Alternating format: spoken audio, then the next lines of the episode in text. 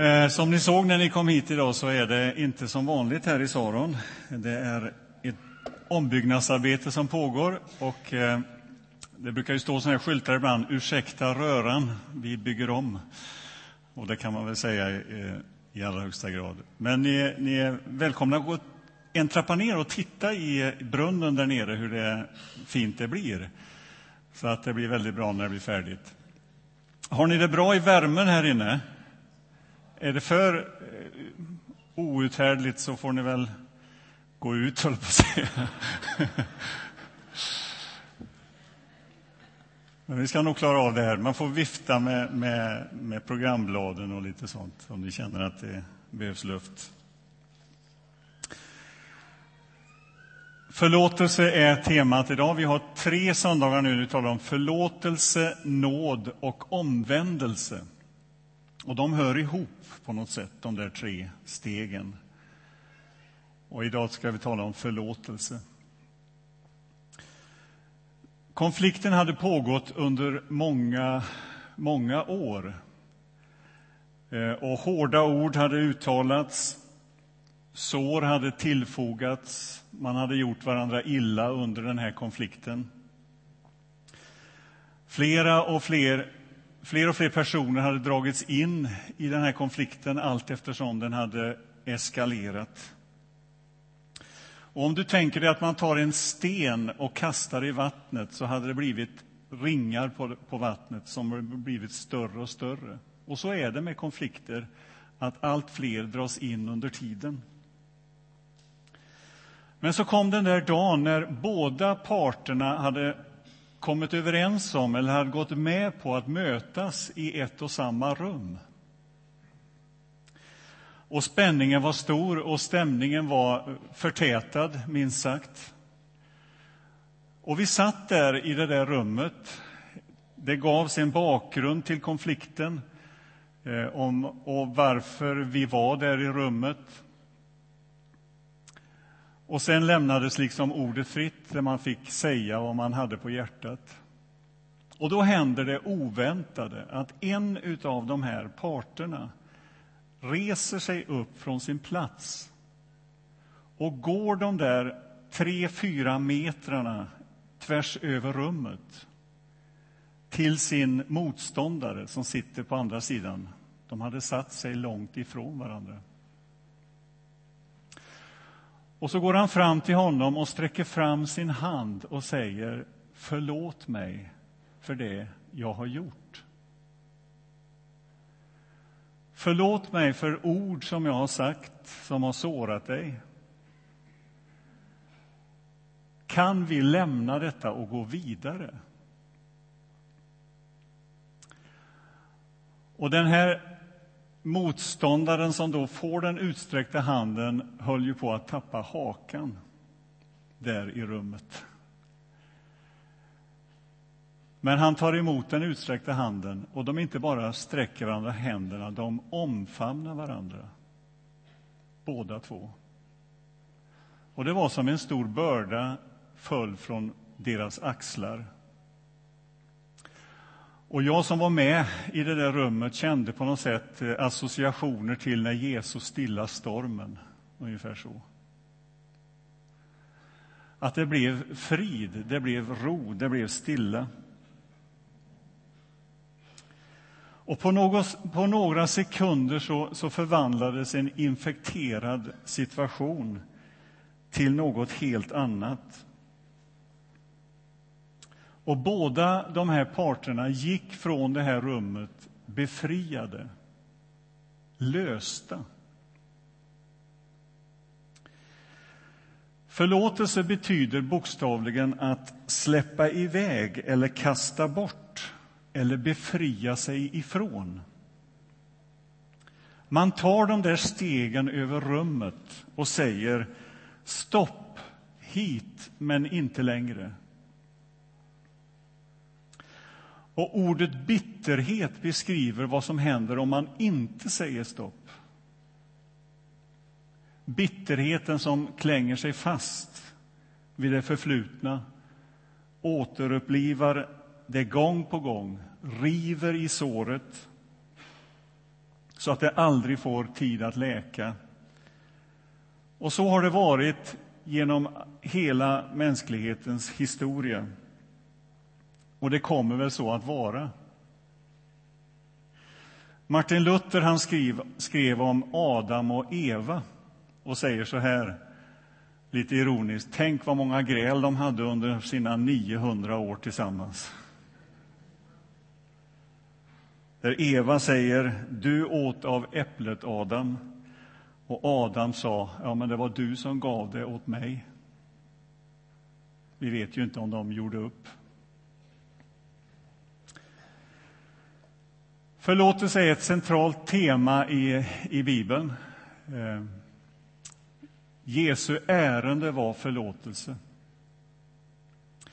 Och låt oss läsa en text tillsammans eh, ifrån Matteusevangeliet, det 18 kapitlet. Och ni finner det på sidan 693. Matteus 18, från vers 21.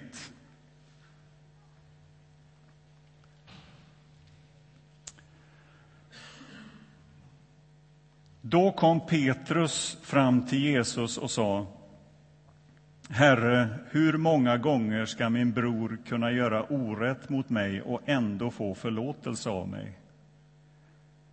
Så mycket som sju gånger?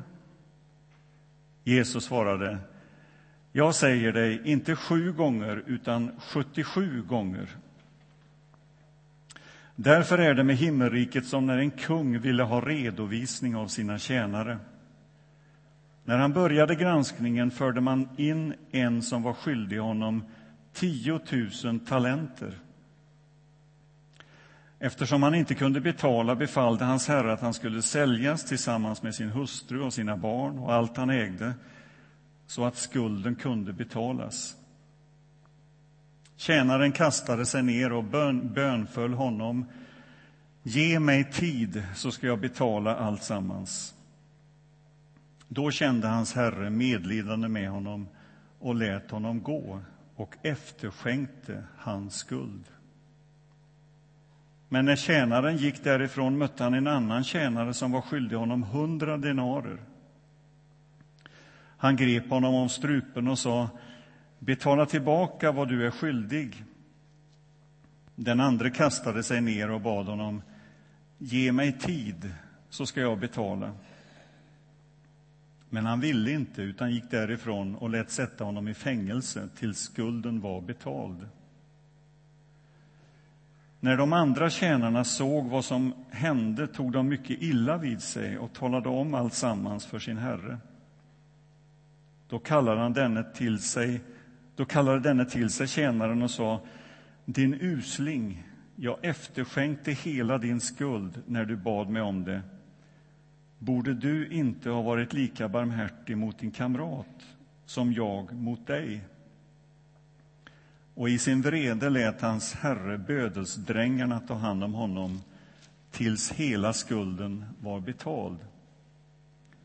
Så ska min himmelske fader göra med var och en av er som inte av uppriktigt hjärta förlåter sin broder. Henry Nouwen definierar eh, förlåtelse som kärlek som praktiseras bland människor som älskar dåligt. Och förlåtelsen är ju egentligen den allra största gåva som finns. Det står om Gud i Nehemja att han är en förlåtande Gud. Och när vi läser till exempel de här liknelserna som Jesus ger i Lukas 15 om den förlorade sonen så, så är ju själva poängen i den liknelsen att Gud förlåter. Så varje gång vi närmar oss förlåtelsen så närmar vi oss Gud. Vi rör vid Guds hjärta när vi förlåter. Det är ett fantastiskt erbjudande och en gåva som Gud har gett till oss. Att kunna förlåta. Hur skulle vår värld se ut om förlåtelsen fick råda. Är det helt orimligt till exempel att tänka sig att Hamas och Israel skulle sätta sig vid samma bord, sträcka ut sina händer eller gå de där fyra metrarna över rummet och säga förlåt? Är det möjligt? Är det helt orimligt att tänka sig ett samhälle utan tv-program som Grannfejden? Har ni sett det? Det handlar om konflikter mellan grannar, hur man löser dem. Är det helt orimligt att tänka sig en värld utan intriger, splittring, konflikter? Är det möjligt att förlåtelsen skulle få ett större utrymme? Ja, det är möjligt eftersom förlåtelsen är en gåva till oss, någonting som vi har fått. Den finns inom räckhåll för var och en utav oss. Guds rike är förlåtelse. Det ber vi om i bönen Fader vår. Och det ber vi också om eh, på flera ställen i bönen Fader vår, just det här med förlåt oss våra skulder så som du har förlåtit oss. Guds rike sträcker vi oss mot. Och en gång så ska förlåtelsen råda totalt över den här jorden när Guds rike är fullt utbyggt. Och den dagen sträcker vi oss mot. Och det ber vi om varje gång vi firar nattvard. Möt oss med din förlåtelse i Jesus Kristus.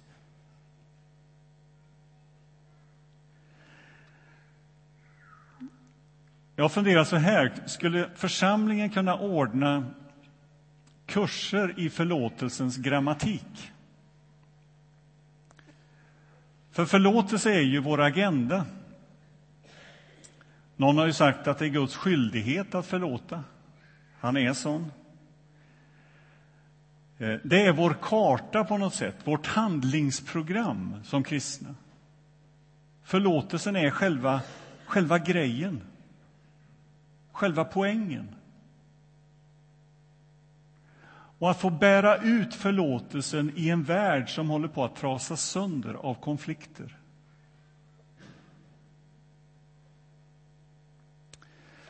Den här liknelsen som vi har läst är ju egentligen helt orimlig. Och förlåtelsen i den här liknelsen är ingenting annat än en stor skandal. 10 000 talenter är en enorm siffra. Någon har räknat ut att det handlar om, om vi skulle räkna om det i vårt värde, 400 miljoner.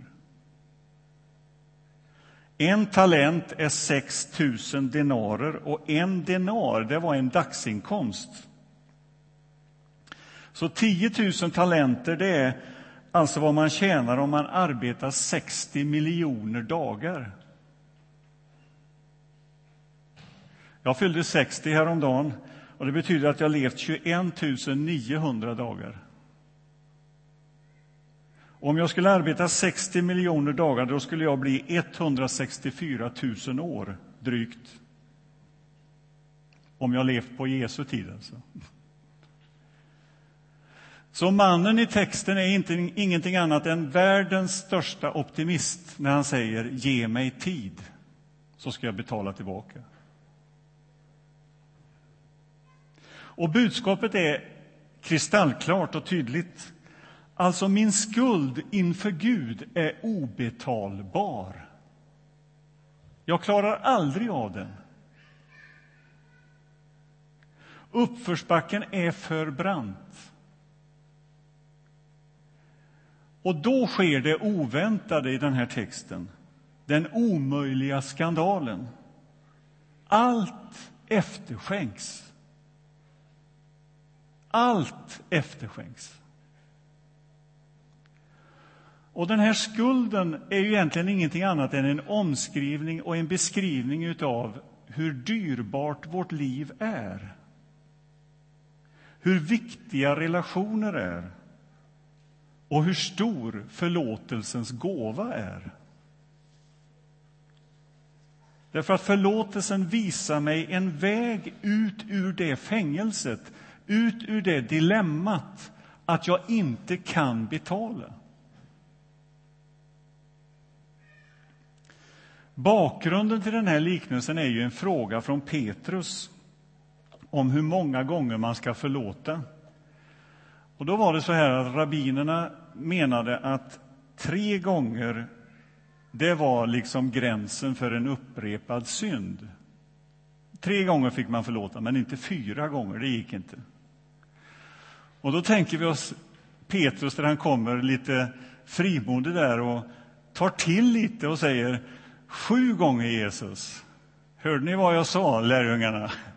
Sju gånger, det är väl, är det gränsen? Och han tänker sig att Jesus skulle liksom klappa honom på huvudet och säga bra Petrus, du, du tar i bra. Och så säger Jesus 77, eller som det står också 70 gånger 7. Alltså vad Jesus säger, det finns ingen gräns. Vi kan inte kalkylera. Eh, och Det som Petrus ställer i sin fråga det är ju att han liksom avslöjar den här vad ska vi kalla det för, räknestickan som vi bär på i fickan. Eh, med den jämför vi, kalkylerar och väger. Och det fungerar, den fungerar ungefär som när två barn häller upp eh, varsitt glas med saft och så sätter man dem emot varandra och så mäter man vem som har fått mest. Ja, nu fick du lite mer än jag, jag måste ha mer, och så häller man. Om jag gör så, så måste du göra så. Så heter rättvisestickan. Det var du som började. Det är din skyldighet att be om ursäkt. Det är inte mer än rättvist att du tar första steget. Eller, ja, han förtjänade verkligen sitt straff. Och listan kan egentligen göras hur lång som helst utifrån den här räkne och mätstickan. Och så noterar jag i min lilla anteckningsbok hur många gånger jag ska förlåta. Och om jag gör det, om jag noterar i min anteckningsbok hur många gånger jag har förlåtit, då har jag egentligen inte förlåtit alls. Utan vad jag har gjort är att jag har skjutit upp tidpunkten för hämnd.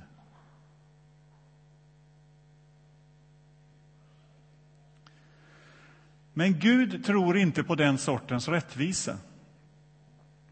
Och det är bara den orättvisa förlåtelsen som är vårt hopp. Det är bara det skandalösa som är vår räddning. Vårt enda hopp det är att vi får ta emot det vi inte förtjänar.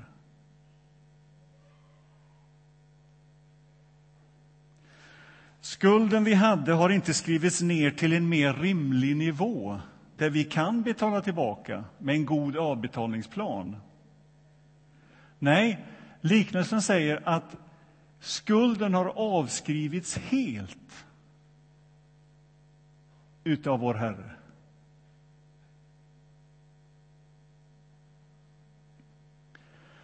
Förlåtelse är inte detsamma som tolerans eller att det jag orsakat någon annan har ingen betydelse. Det ligger inte på den nivån. Förlåtelse innebär att det vi orsakar varandra har betydelse. Att våra liv faktiskt betyder någonting för varandra. Men Gud väljer att ta itu med våra liv via förlåtelsen. Genom förlåtelsen. Förlåtelsen bryter den onda cirkeln.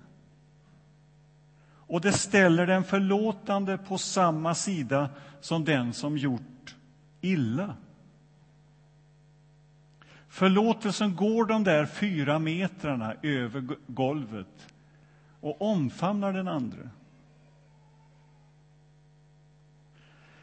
Jag kommer, som jag sa, nästa söndag tala om ordet nåd. Eh, och de här två orden är ju verkligen storord, nåd och förlåtelse. Och man skulle kunna säga så här att nåden är själva förutsättningen för förlåtelsen. Vi sjöng här om att Guds nåd är ny varje morgon. Alltså, Gud är full av nåd och barmhärtighet. Det läser vi på flera ställen i Bibeln. Och Gud, som är nåd, han ger oss förlåtelse som en gåva. Så man kan säga att nåden är Guds personlighet, Guds karaktär, och därför förlåter han oss. Nåden är alltså den, den förutsättning som gör att jag kan komma till Gud. Och när jag kommer till honom så förlåter han mig. Precis som det sker i den berättelsen om den förlorade sonen. Alltså Faderns nåd gjorde ju att sonen kom hem och fick den här omfamningen. Det var inte stängt vid grinden, det var öppet. Och han tog till och med och spanade efter honom. Och så kommer Fadern oss till mötes just därför att han är full av nåd och barmhärtighet. Och redan på långt håll, innan vi ens har hunnit framföra vår, vår bekännelse eller vårt förslag till uppgörelse, då ropar han över axeln på oss. Ta fram gödkalven. Ta fram de nya skorna. Sätt en ring på hans hand. Ge honom en ny kostym. Innan vi har hunnit med bekännelsen. Sån är Gud. Och den gåvan ger han till oss. Så när vi kommer nära Gud, låter oss influeras eller inspireras och, och låter hans ande få bo i oss, då får vi hans karaktär, hans gåva i våra liv. Men så finns det ju en fortsättning i den här liknelsen. Mannen som nyss fått reda på att han inte behöver arbeta i 60 miljoner dagar. Han tar ett strypgrepp om en kollega som han möter på trappen utanför som var skyldig honom 100 denarer, alltså en struntsumma. Kanske det var en tusenlapp om man räknar om det. Och när hans herre får höra detta så blir han rasande. Han river sönder sina kläder och han klistrar ihop skuldbrevet igen, det som han tidigare har rivit sönder. Och så står det att bödelsdrängarna får ta hand om honom. Och budskapet är också här är tydligt. Dels handlar det om den horisontella förlåtelsen, den vi får från Gud, som hör ihop, eller den lodrätta som hör ihop med den horisontella, att vi måste ta emot, det vi tar emot får vi ge vidare till andra. De två riktningarna hänger ihop. Och samtidigt visar det att förlåtelsen vi har fått som den största av alla gåvor, den går förlorad den dag som vi vägrar att ge den vidare till någon annan. Och Det är därför som Jakob är så tydlig i sitt brev när han talar om jag kan aldrig säga att jag älskar Gud och hatar min broder. Det går inte.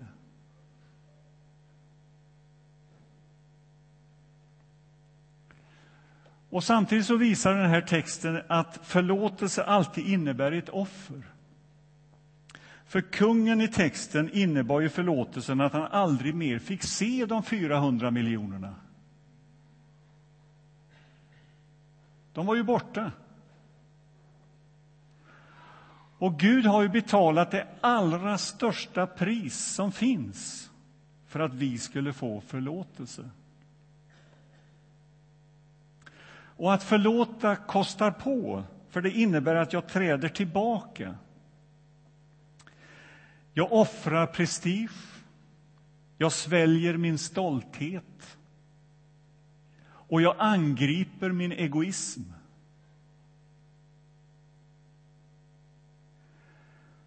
Och så betonar Jesus det här sambandet mellan himmel och jord. Om vi förlåter så får vi förlåtelse.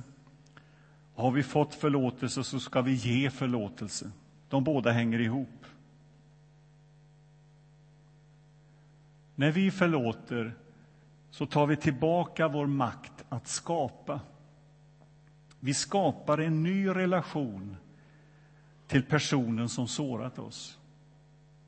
En ny berättelse, en ny framtid, en ny historia.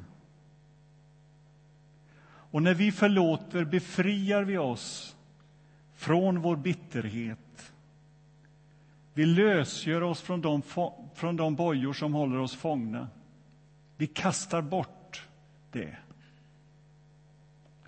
När vi förlåter så använder vi egentligen världens starkaste och effektivaste vapen. Ett vapen som kan genomkorsa de allra starkaste murar och hinder. När vi förlåter, ja, då blir våra liv vackra. Vi återspeglar den Gud som beskrivs som en förlåtande Gud. Och i den riktningen, i det mottagandet och i det utgivandet kallar han oss in i. Att ta emot förlåtelse och ge den vidare till andra. Amen. Låt oss be. Tack Gud att du i Jesus Kristus har förlåtit oss all vår synd, vår skuld. Tack att vi genom dig får upprättelse, befrielse. Hjälp oss, Herre, att dela med oss av den gåvan. Hjälp oss att använda den gåvan i våra liv, i våra relationer, i det vi möter, i den värld som är så full av intriger och trasighet. Tack att vi får bära ut förlåtelsens ord. Amen.